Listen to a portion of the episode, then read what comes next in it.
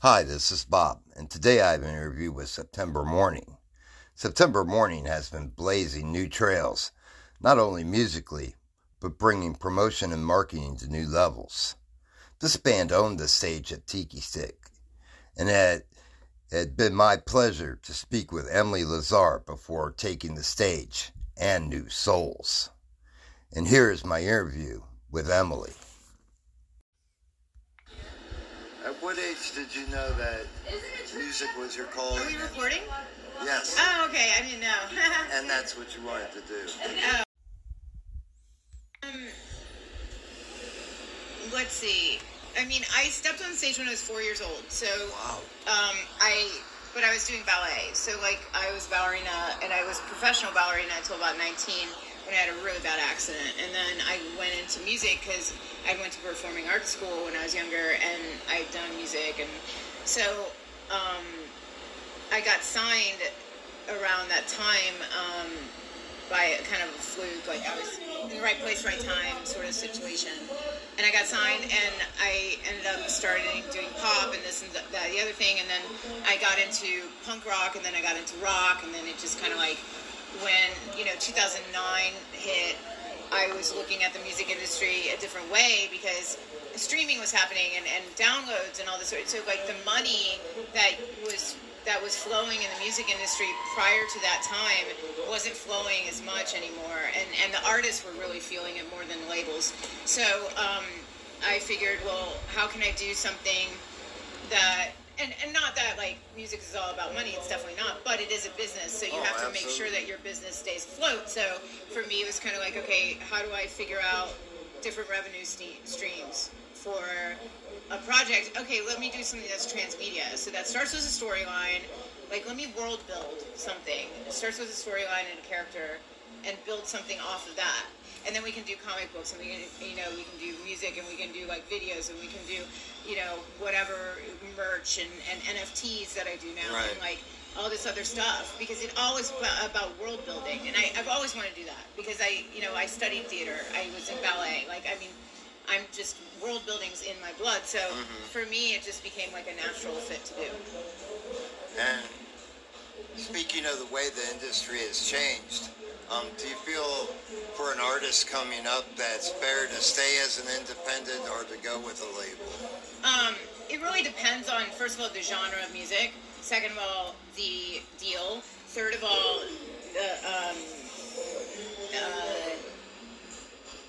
the, your capacity as an artist to be a business person. A lot of artists are not good business people, but there are some artists that are really good business people. And if you're a good business person, you can excel as an independent. Because what we didn't realize as artists growing up, that the labels always knew, is that the power and the money comes from owning the music, because that is where the money is. Like, if you have music ownership, if you have rights to masters, like a lot of labels, when you make an album, they have the rights to your masters. They do that on purpose because they know that that's where the money is. That's the cash cow. Everything else is just gravy. I mean, touring, yeah, that can be lucrative now, but there's 360 deals now to harness some of that cash for the label. But the money always came from the pub and the music. And so if they own that, they own the revenue stream. So if you're an independent and you understand that methodology behind like the revenue streaming and where the point of sale is, then you know, okay, if I control all my shit, then I know how to market and I know how to do business and I know how to do all these things, then the sky's the limit to how much I can grow and scale my business. Because it's all about scaling a business. It's very... The music business now, especially with independence, it's all just having your own, small business. You're a small business proprietor at this point, sure. And you're scaling your business to a large mass, and that's, like, what it is. And I think that's more present now than ever before, because that independents have so many different outlets of expressing themselves and harnessing markets and harnessing revenue streams, because of the technology. The tech is finally caught up with the artistic freedom. And when tech and artistic freedom meet, that's where you get NFTs. That's why NFTs are so important, and that they're going to be the future look of any artistic business because they're direct to consumer without a third party. Right. Whenever you involve a third party, a label, a publishing company, like any of this stuff, you are depleting your income stream by usually a mass amount. So if you can get rid of that and maybe pay only 2% royalty and get 98%, because if you look at Spotify, Apple Music, Beats, like all these platforms, you're getting, for a stream, you're getting 0.003 cents per stream on Spotify. To make $1,000, you need, like, I don't know, 500 to 700,000 spins just to make $1,000. And if you divide that between 5 people in a band, you're not making anything. Right. So, like, so unless you've scaled to the point where you're Post Malone, you're not feeling that income stream, and you can't survive unless you're touring all the time. Right. So to you know, offset that, NFTs come in.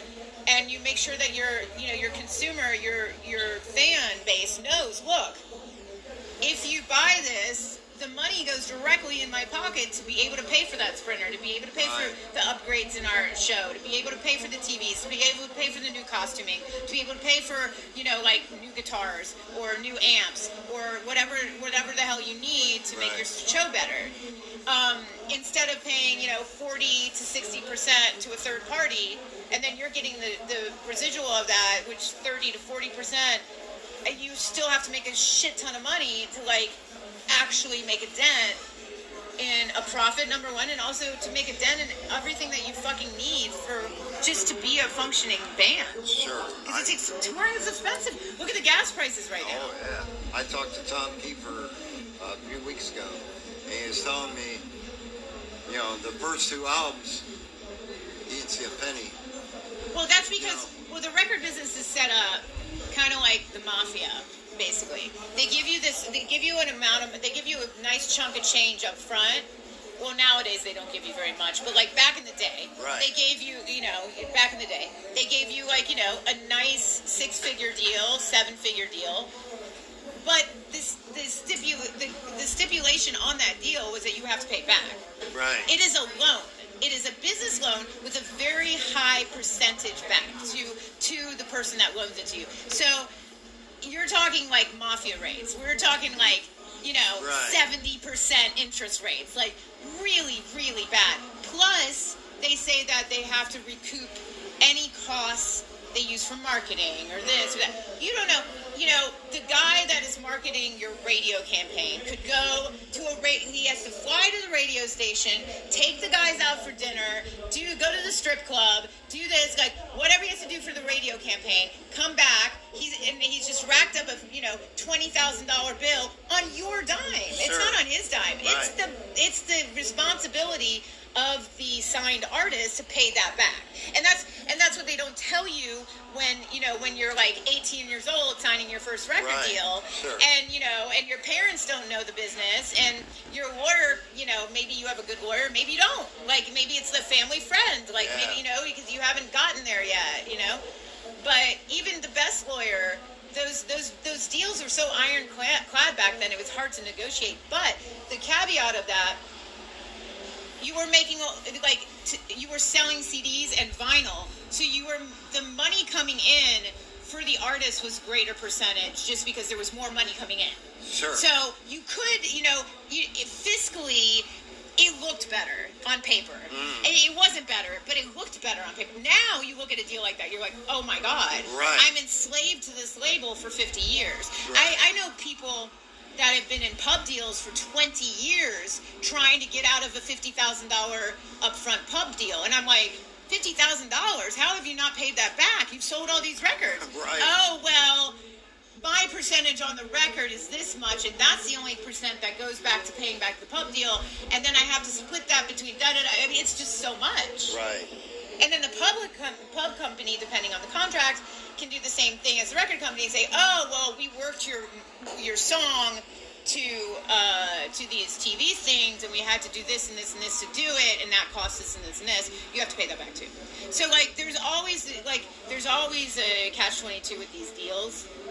That being said, there are some artists that aren't good at business, like I said before.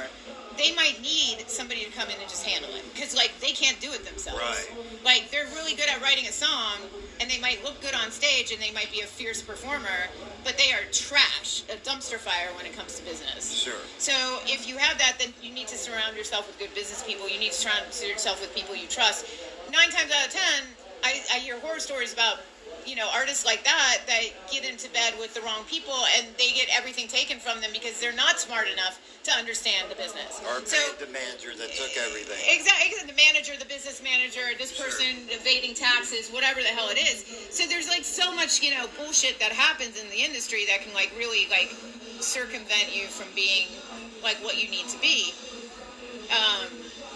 You know, that being said, I mean, I look at Web3 and I look at NFTs and I look at the new paradigm for creating, and I don't even want to use a like label as a term because it literally makes me cringe. Like, it's cringy just like talking about a label nowadays. But like some of them, if they work a la carte, like, and there are some labels out there that are doing this now, and if you do that in Web3, you work a la carte and you become a collective, and you're, like, literally working hand-in-hand with the artist, but that requires the artist to have a business sense, to know what the fuck is going on. Right. And a lot of the times, the people, the higher-ups, don't want the artist to know what's going on, because then they get scared of the artist, because they're like, they're going to be able to find out if we fuck up, you know? Right. So, like, that becomes a whole other thing. They don't want to sign you because you're too smart. Like, you know, oh, they want to control you. They want to control everything. So, I mean, there's so many different things that can happen. That being said, I'm not saying labels are wrong, like I said before, or bad. I just think the paradigm needs to shift. And it's very hard. It's David and Goliath effect. The reason why you read that story and people take different things out, away from it. I always read the story of David and Goliath, and I always thought, Goliath couldn't move fast because Goliath was so fucking big. Right. He can't move and he can't adapt to the other circumstances going around or the environment he's in. David can run around. He can do things. He can run, jump. He can try things. Sure. He has that mobility and ability to be, like a something that can just move really fast, and break things, like Mark Zuckerberg says. And that happens a lot in tech. You have these smaller companies that come from nowhere, somebody's garage, and they become multi-million because they start small, because they could move fast and break things. Right. That was Mark's thing. I do not like him as a person, like, and what he's really done. I have some problems with that whole Facebook thing. But I do agree with, like, him as a business person, move fast and break things. I think that's something that you should be able to do as a business person. And the labels are so gigantic now, they can't do that. So every new tech that comes in, they're like faltering around trying to figure out how to make it work for them. And especially with like NFTs and Web3, it's so artist friendly. So it's so like it's like, oh no, we're in your corner. We're not in the corner of anybody else. We're in the corner of the artist, and that's scary. That is another scary thing. Just like Spotify was a scary thing for the labels until they figured out how to manipulate the system. Right. So I'm sure they'll figure out how to manipulate the system in Web3, but right now they haven't. So it's a good time for if you are independent, to get in there and really work that system, because you are David and you are up against Goliath consistently. How can you work the system for yourselves, I also wanted to ask you, a growing trend now in the industry is, instead of doing an album in 1 to 2 years, is releasing an EP twice a year, or maybe singles. It's singles. Yeah, singles. It has nothing to do with albums anymore. Album is dead. The album's dead. It died a while ago. It died when streaming took off, because streaming is all about the single. It's all about the song. It's not about the album. Like, if you talk to any, like, 15-year-old kid listening to music right now and ask them the last time they streamed a whole entire album front to back. It's probably never. Probably, maybe Kendrick Lamar's last album. Maybe Drake's last album. But, like, in general, they don't listen to music that way. They do not consume music that way. That generation coming up does not consume music that way. Now, in rock, we have an older demographic, so we still have people that consume albums, not as much anymore, because those people are kind of like getting too old to even care about music anymore.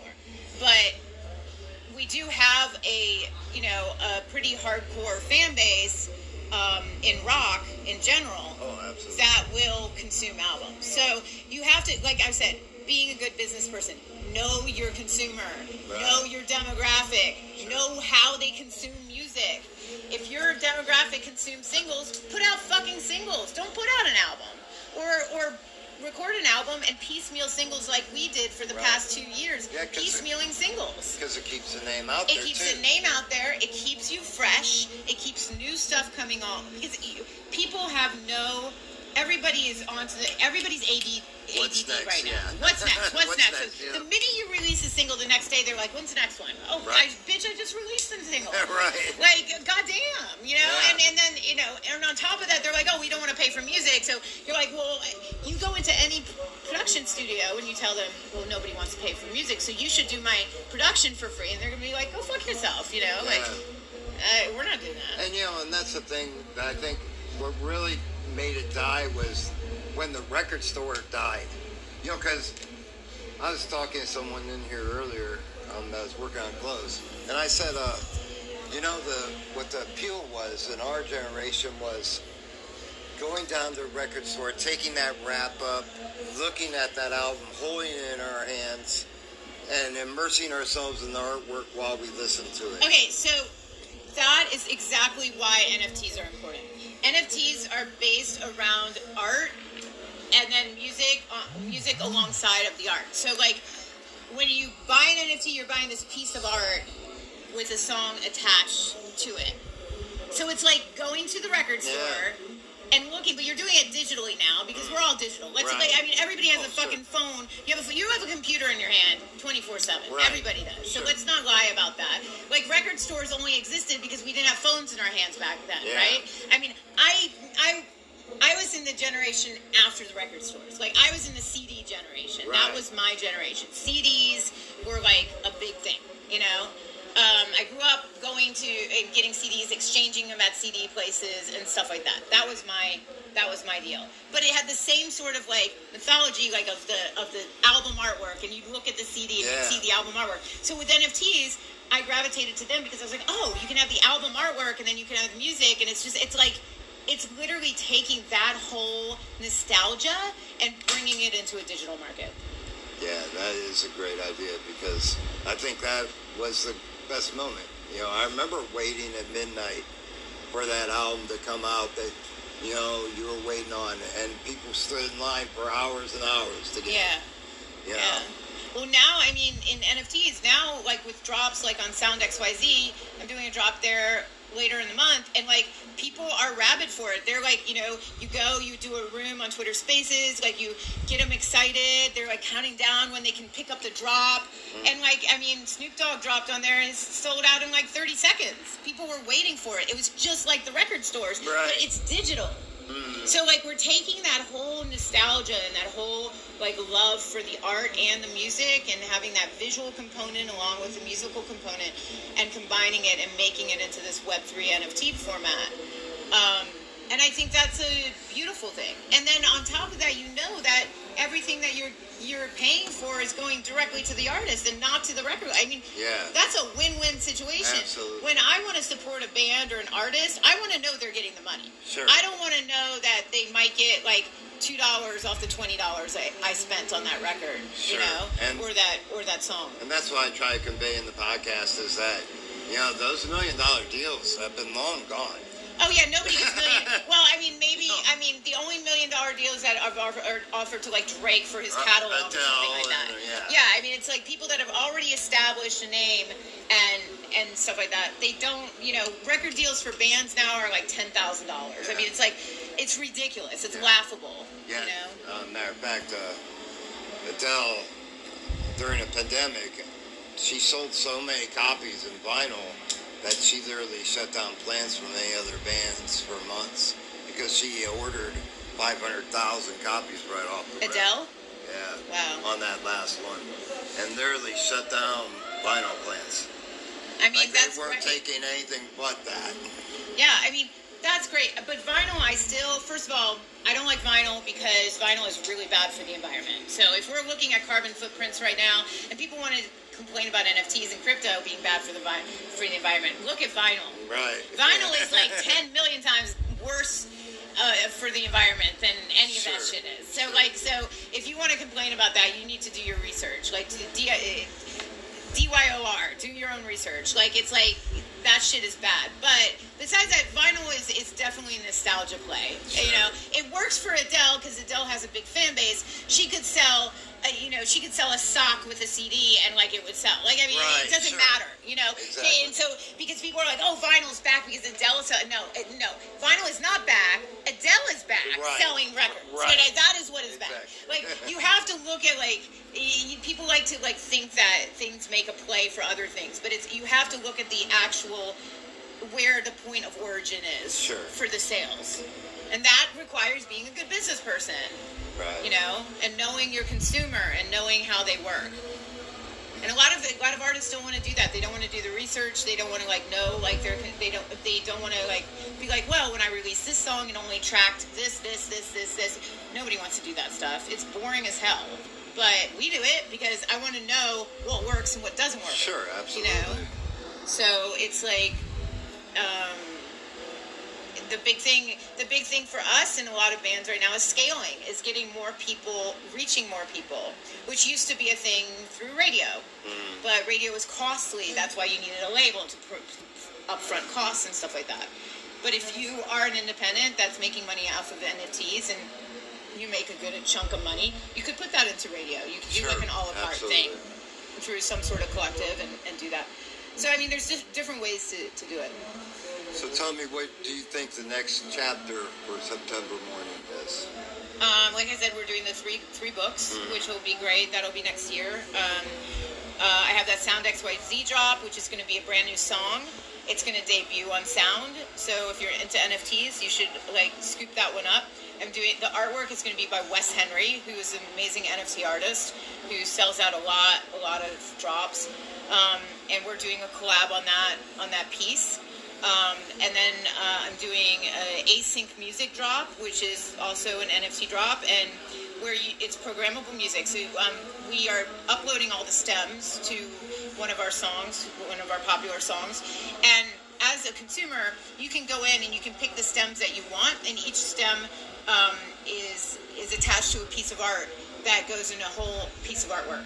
So if you pick drums and you pick guitars, but you don't want the vocal, you just want to do an instrumental, and that's how you mint it, then those two pieces of art will show up on your album cover. So it'd only be that. Like, so you can pick and choose how you, like, format the album cover and the music, and mint it yourself, and you come up with a whole new version of that song.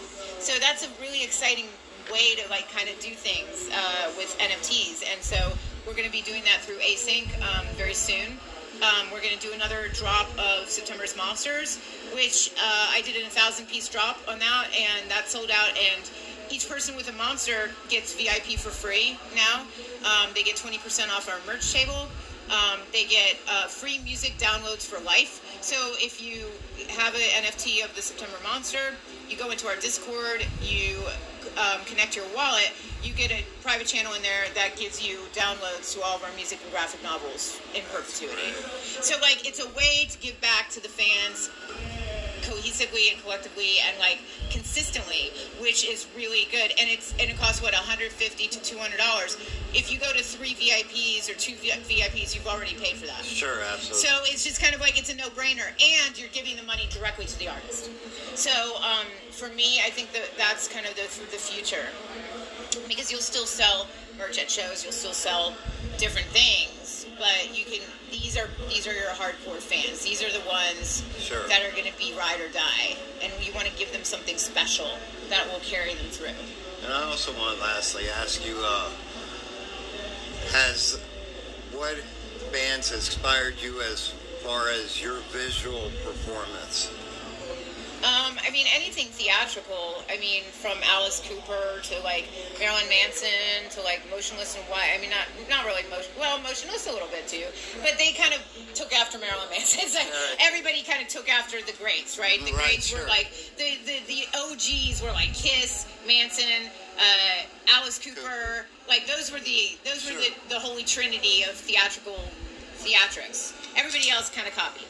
I guess that's kind of where I got theatricality, but nobody was ever a comic book character, so that was kind of new. Sure. So I just kind of did that myself, because I've always wanted to be one, so I made a world where I could be one, you know, and so I think that's, we kind of leveled up the theatricality on that point, and made something different, and hopefully, you know, one day another band will come out that'll do something like I've done, and then they'll be like, yeah, we our influence was September Mourning. Absolutely. Because they're the first ones to do this, just like I was the first female rock metal musician to mint and sell an NFT on the blockchain. So like when all these bands come into, you know, NFTs, they always cite, oh, Emily did it first, you know. So I like being a first mover on tech and on everything, so it's important to me.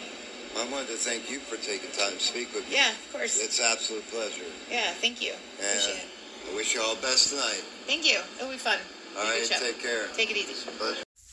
I'd like to thank you for listening to today's podcast. You can sponsor the podcast. Just click that button and you can be a member of the family. And remember, come see me for a fix.